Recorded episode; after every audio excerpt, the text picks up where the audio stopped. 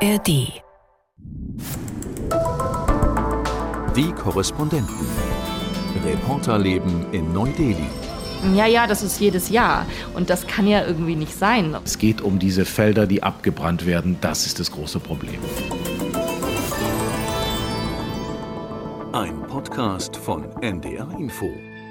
Hallo und Namaste, schön, dass ihr wieder dabei seid. Hier sind Charlotte und Peter und wie ihr vielleicht an meiner Stimme schon hört, bin ich so ein bisschen angeschlagen. Wir halten jetzt ein kleines bisschen Abstand, Charlotte und ich, bei der Aufnahme dieses Podcasts. Äh, ja, normalerweise bin ich ziemlich robust, aber wir haben hier gerade einen absoluten Megasmog in Neu-Delhi und äh, ich glaube, äh, der hat mich jetzt auch mal ordentlich erwischt und deshalb habe ich mir eine Erkältung eingefangen, wobei es überhaupt nicht kalt ist. Aber das geht einfach allgemein auf die Gesundheit.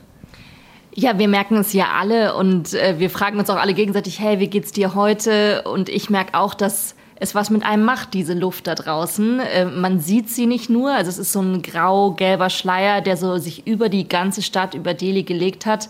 Aber ich merke so langsam, es fühlt sich so an, als wenn ich einfach zu lang in einer rauchigen Bar gestanden hätte. Dieses Bild ist mir irgendwie gekommen. Also ich habe so ein bisschen so Kopfdrücken und ja, es ist so ganz merkwürdig, weil natürlich, wir haben hier dichte Fenster, wir haben hier Luftreiniger überall im Büro, aber man kann ja gar nicht verhindern, dass diese Luft auch hier ins Büro kommt, hier in unsere Räume.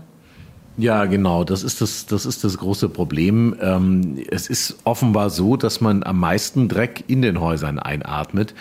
Nicht, weil da die Luft grundsätzlich schlechter ist, aber weil eben von draußen die dreckige Luft hier reinkommt und diese Luft dann hier drin bleibt. Und wir haben hier noch Geräte, ich weiß nicht, der müsste aber jetzt eigentlich auf vollen Touren laufen. Ja, der läuft nur auf zwei hier.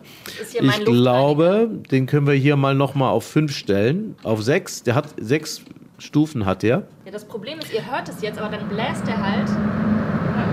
Oh ja. 440 Quadrat Kubikmeter pro äh, Stunde Airflow steht da drauf. Und ich kann es mal beschreiben, das ist so ein, so, ein, so ein Turm eigentlich, gar nicht so klein, so mit so einem halben Meter Durchmesser, Riesenteil, Schweizer Produktion und der macht die Luft sauber. Und du hast ja irgendwie auch das Messgerät da. Nee, das hast du zu Hause, ne? Genau, wir haben ja auch im Studio so Messgeräte, dann kann man überall rumlaufen. Wir machen es mal ein bisschen leiser. ich drehe es mal ein kleines bisschen runter. Aber auf drei lassen wir es. Ja. Nee, ich kann dir noch was anderes zeigen, Peter, oder auch euch erzählen, weil zum einen haben wir eben diesen Luftreiniger und den könnte ich verbinden mit meiner App, die ich hier auf dem Handy habe. Da gucke ich jetzt gerade noch mal.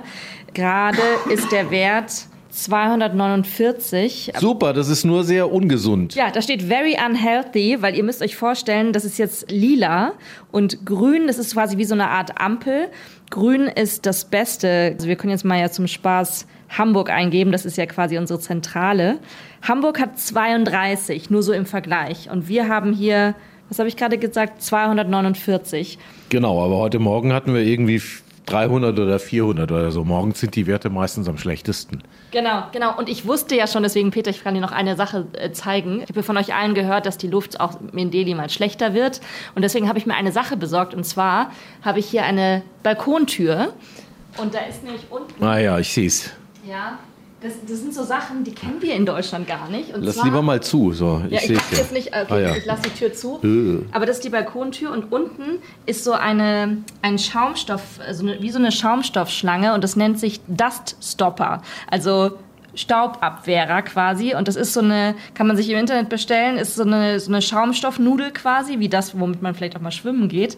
Und links und rechts von der Balkontür, also innen und außen, liegt die an und hält dann im besten Falle den Dust, also die Luft draußen. Aber, ja. Also wenn man in Deutschland irgendwie eine ältere Balkontür hat, dann kann man die auch benutzen, diese Staubschlange. Allerdings hilft die dann gegen zu, gegen Wind, der normalerweise da unten durchkommt. Aber hier ist es tatsächlich für Staub also wenn ich rausgucke, ich weiß gar nicht, was der Dreck auf deinen Fenstern ist und was irgendwie einfach nur der Dreck in der Luft ist. Es ist irgendwie so immer so ein bisschen leicht gelblich. Ne? Genau, das wollte ich auch sagen. Man könnte denken, ich hätte einfach lange diese Fenster nicht geputzt, aber es ist einfach wirklich ja so ein Schleier, als wenn man so, ich glaube, manchmal in Deutschland gibt es auch so Sahara-Staub, der so bis nach Europa kommt. Ja, also diese ganze Stadt ist in diesem Dunst und den Himmel, das, wahrscheinlich ist der Himmel blau, wir sehen es aber nicht, ne? Genau, und die Werte, wenn wir die genauer anschauen, dann ist das vor allen Dingen zwei, PM 2,5, das sind so ganz kleine Teilchen, und PM 10 und diese PM 2,5, ich ehrlich gesagt, ich krieg schon äh, ein bisschen schlecht Luft gerade. Äh, diese PM 2,5, die sind wirklich ähm, die fiesesten. Ja, die sind lungengängig, die gehen ins Blut über und so. Und äh, nicht umsonst gab es neulich eine Studie ähm, der Universität in Chicago, äh, die festgestellt hat, dass wenn man sein ganzes Leben hier in Delhi verbringt, dass es einen dann elf, fast zwölf Lebensjahre kostet. Ja, das finde ich schon krass. Und vor allem auch diese Erkenntnis, dass es, es ist ein weiter Spagat zu, zu Corona und Covid, aber darüber habe ich irgendwie nachgedacht, dass diese Luft einfach alle gleichermaßen trifft. Also ähm, ne, auch, auch selbst wenn man sich irgendwie versucht abzuschotten, die, die ganz wohlhabenden Inder, die vielleicht jetzt äh, auch in Delhi sitzen und ganz viele Luftreiniger zu Hause haben, auch die, wenn die rausgehen, stehen die in dieser Luft.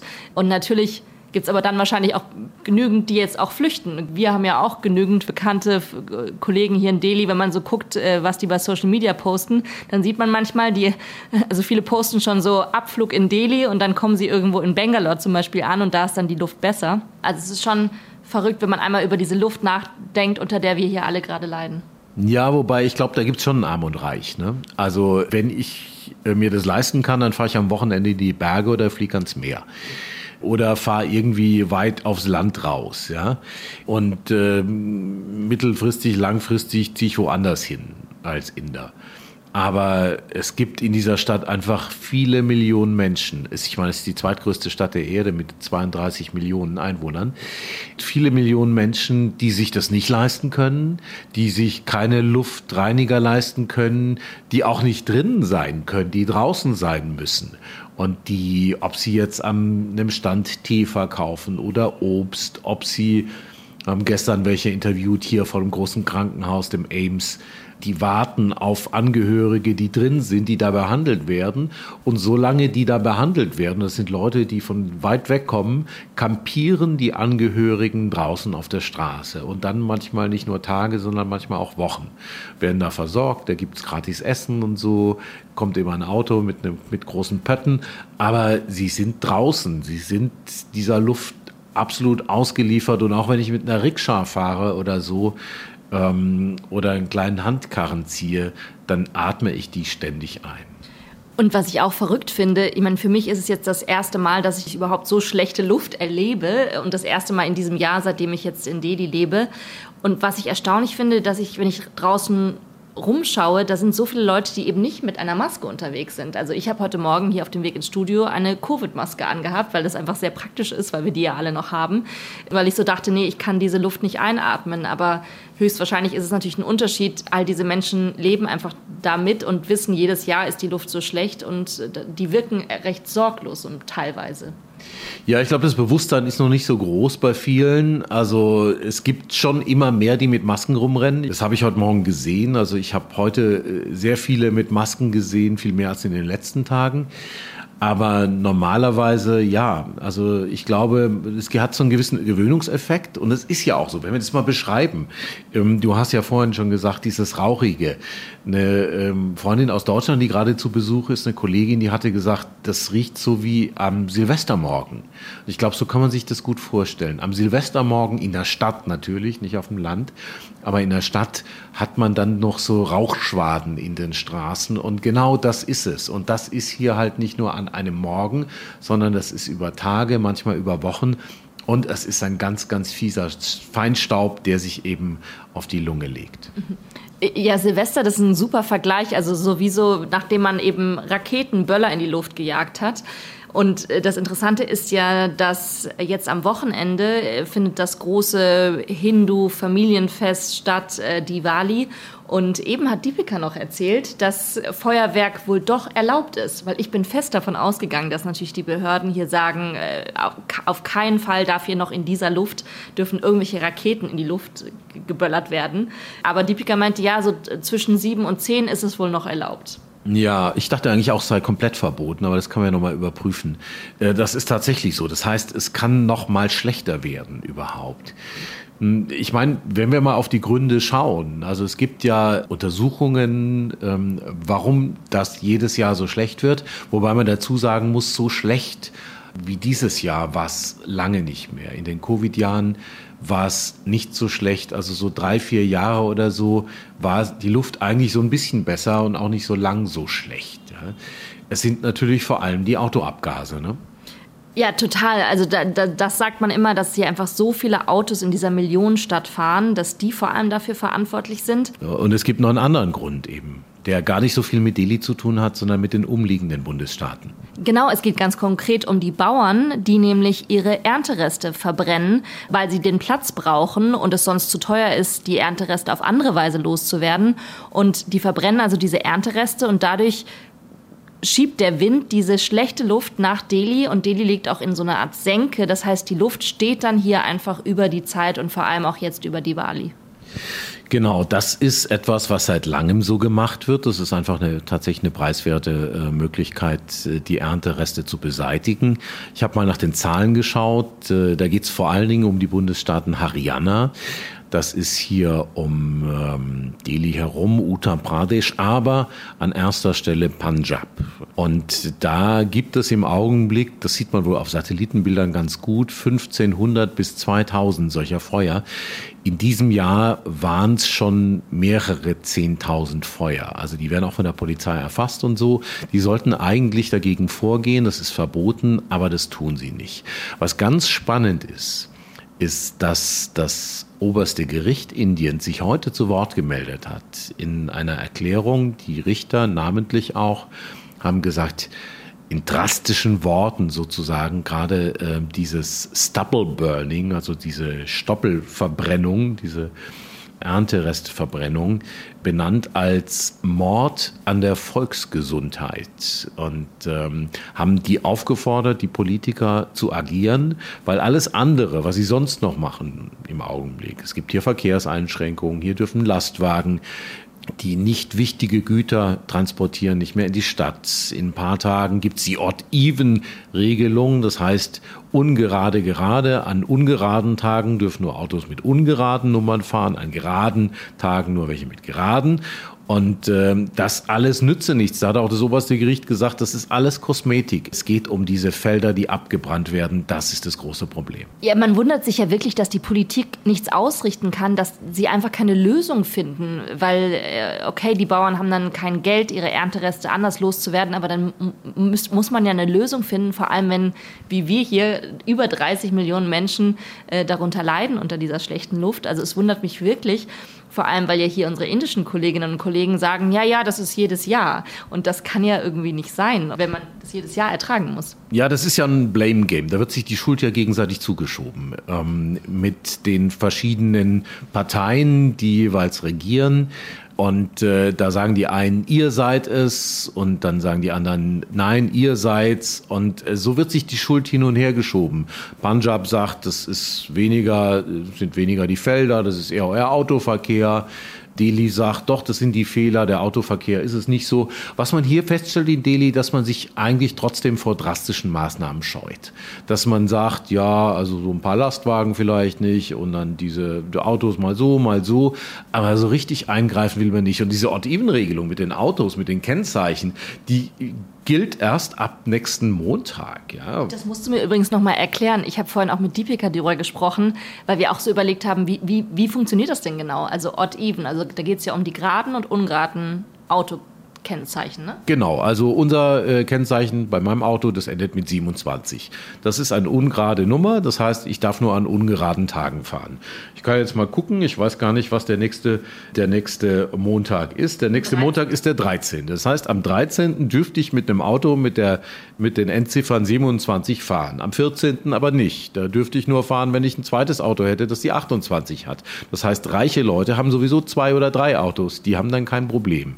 Aber ich habe nur ein Auto. Genau, und dann ist aber die entscheidende Frage, weil du wirst ja auch an einem geraden Tag ins Büro kommen wollen und müssen. Das heißt, du nimmst dir ja dann wahrscheinlich ein Uber und Uber sind von dieser Regel eben ausgenommen. Genau, da fährt man mit einem Auto, mit einer Rikscha, also mit diesen Mietwagen. Und ähm, ja, es gibt natürlich x Ausnahmen. Wahrscheinlich kann ich mal nachgucken und werde feststellen, dass auch Medien davon ausgenommen sind. Das hatten wir ja auch schon zu äh, Corona-Zeiten, als es einen Lockdown gab.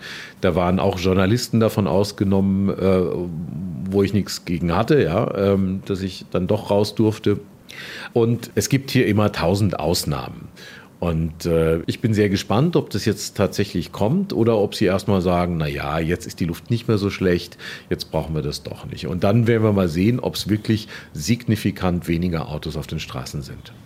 Ja, ich finde es äh, trotzdem immer noch, immer noch sehr krass, dass alle das so hinnehmen. Vor allem, weil du hast es ja vorhin erwähnt, äh, wenn man hier dauerhaft in Delhi lebt und weiß, wegen dieser Luftverschmutzung lebe ich möglicherweise zehn Jahre weniger als, als andere. Also ich finde es schon eine krasse Einschränkung in meinem Privatleben, äh, wenn ich jetzt mir so überlege, dass ich hier immer lebe in Delhi. Also ich wundere mich wirklich, dass sie da nichts ändern und wahrscheinlich müsste ja dann an vorderster Front die Politik etwas ändern. Und ich meine, ähm, in Europa gibt es ja auch diese Regelungen in verschiedenen Großstädten. Ne? Ich glaube, London fällt mir jetzt gerade ein mit so verschiedenen Plaketten. Aber na klar, wenn man hier jetzt äh, deutsche TÜV-Standards ansetzen würde, dann müsste wahrscheinlich jetzt sofort drei Viertel der Autos hier von den Straßen. Ja, du musst übrigens meinen Husten, glaube ich, nicht rausschneiden in diesem Podcast. Manchmal schneiden wir das raus normalerweise, aber jetzt können wir es, glaube ich, drin lassen. Das erklärt sich ganz gut. Ja, das stimmt, ja, ja. Aber äh, sag mal, du hast jetzt schon auch einige Diwali mitgemacht. Wann, ich frage mich ja jetzt gerade so, wie lange geht das denn noch? Naja, das geht normalerweise so November, Dezember. Das geht schon eine ganze Weile, nur dass es so schlimm ist. Wir hatten jetzt Zahlen, ähm, wir haben diesen Luftqualitätsindex, äh, 400, 500 ist relativ normal dieser Tage. Wir hatten am Wochenende, und ich glaube, ich habe gestern auch einen Ort in Delhi gesehen, da war es bei 999. Und 999 heißt, es ist mutmaßlich über 1000, es wird nur nicht so erfasst.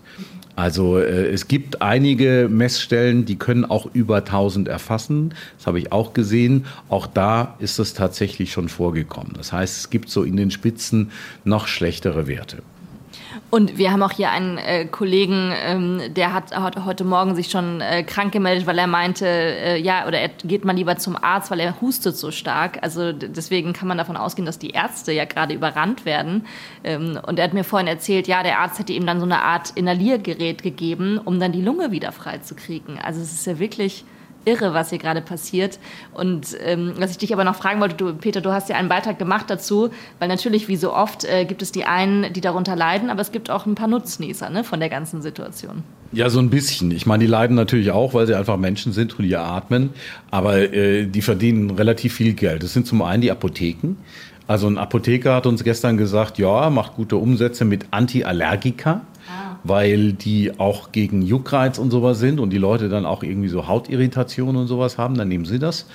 Und zum anderen auch Antibiotika, weil die Leute mehr Infektionen haben. Und das merke ich ja. Ich habe jetzt nicht unmittelbar was von der äh, Luftverschmutzung, sondern offenbar hat das so auf meine Gesundheit, auf meine Abwehr gedrückt, dass ich eine Erkältung bekommen habe in einer Zeit, wo man eigentlich gar keine Erkältung bekommt. Und ich habe eigentlich nie Erkältung.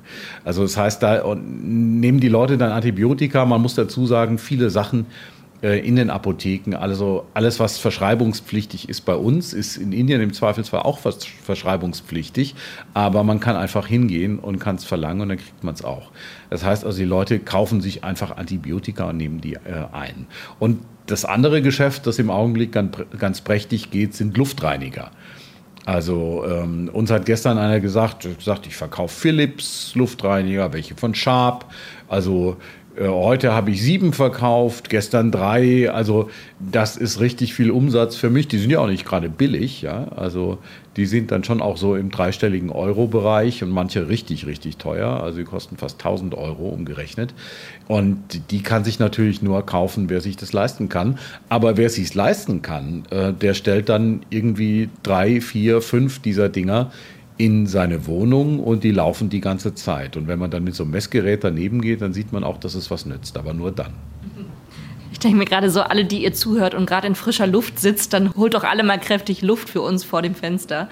Weil das ist so wie so oft, ne? erst wenn man etwas nicht hat, merkt man auf einmal, ähm, wie gut es ist, frische Luft zu haben. Und äh, hier das Fenster aufzumachen, das äh, machen wir gerade nicht.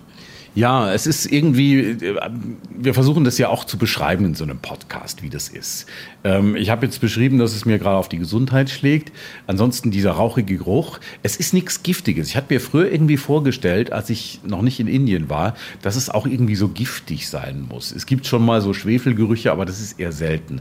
Und übrigens auch so äh, Schwefeldioxid wird auch gemessen. Das ist im grünen Bereich. Auch Kohlenmonoxid und sowas. Es ist Feinstaub. Es ist der ganz kleine und es ist der etwas gröbere Feinstaub. Das ist im Prinzip das, was hier in der Luft liegt und das ist auch, was diesen, diesen Smog tatsächlich ausmacht.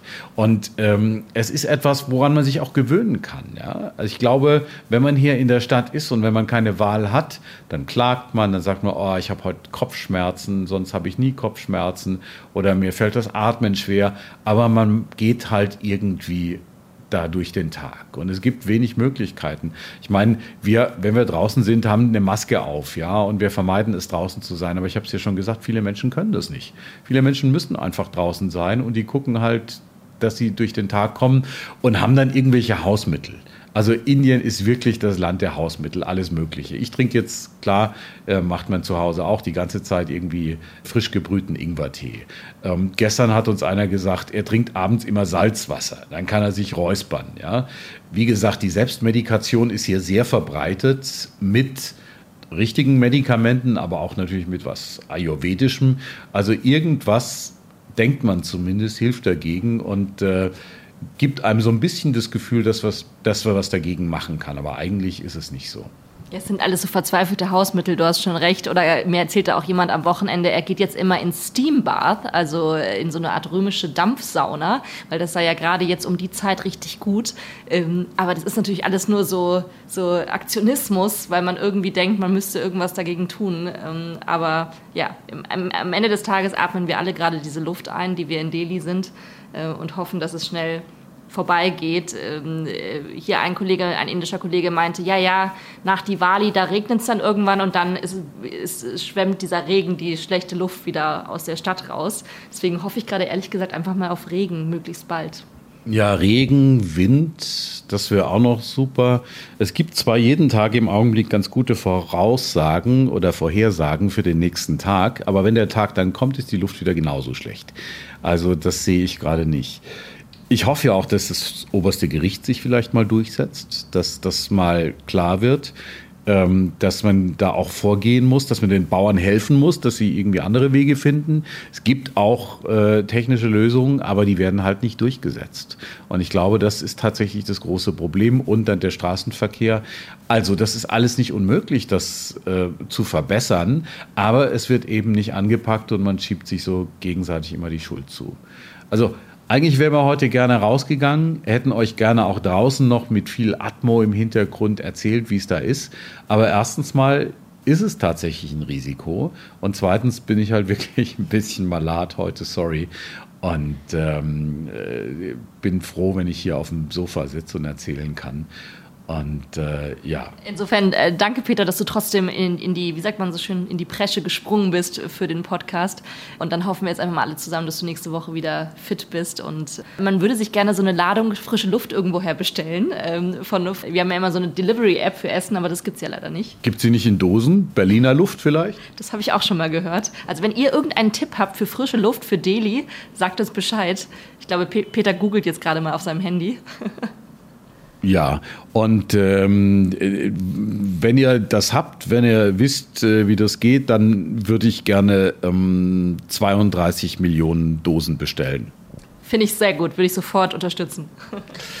Gute Woche euch und äh, atmet mal tief durch. Ja, ciao, macht's gut. Tschüss. Die Korrespondenten. Reporterleben in Neu-Delhi. Ein Podcast von NDR Info.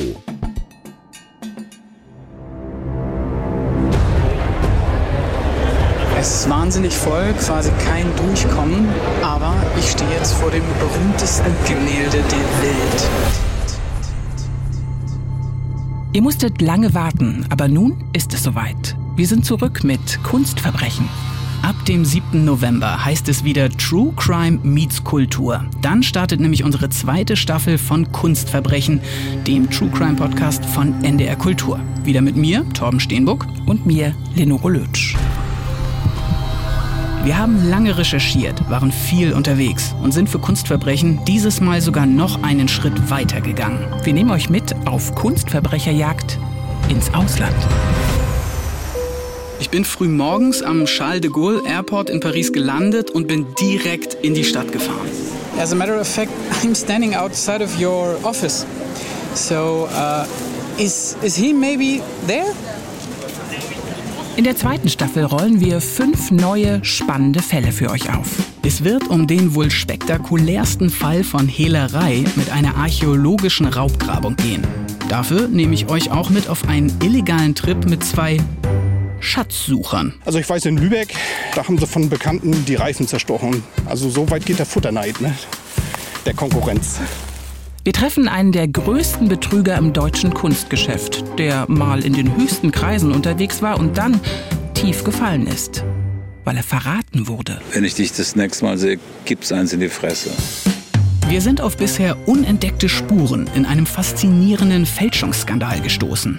Ich mache jetzt auf und in der Kiste enthalten sind ganz viele Skizzen es wird auch wieder tief in Akten zu den Kunstdelikten geblättert. Okay, hier sind sie, Lenore, die Akten zu dem Fall aus dem französischen Nationalarchiv. Du hast sie echt dabei. Das ist für mich wie Geburtstag. Ihr bekommt in der neuen Staffel Kunstverbrechen also wieder spannende True Crime Fälle. Ohne Mord und Totschlag, aber dafür mit ganz viel Kunst. Ihr könnt alle bisherigen Folgen von Kunstverbrechen in der ARD Audiothek hören. Abonniert hier am besten direkt den Podcast, damit ihr keinen unserer kommenden Fälle verpasst.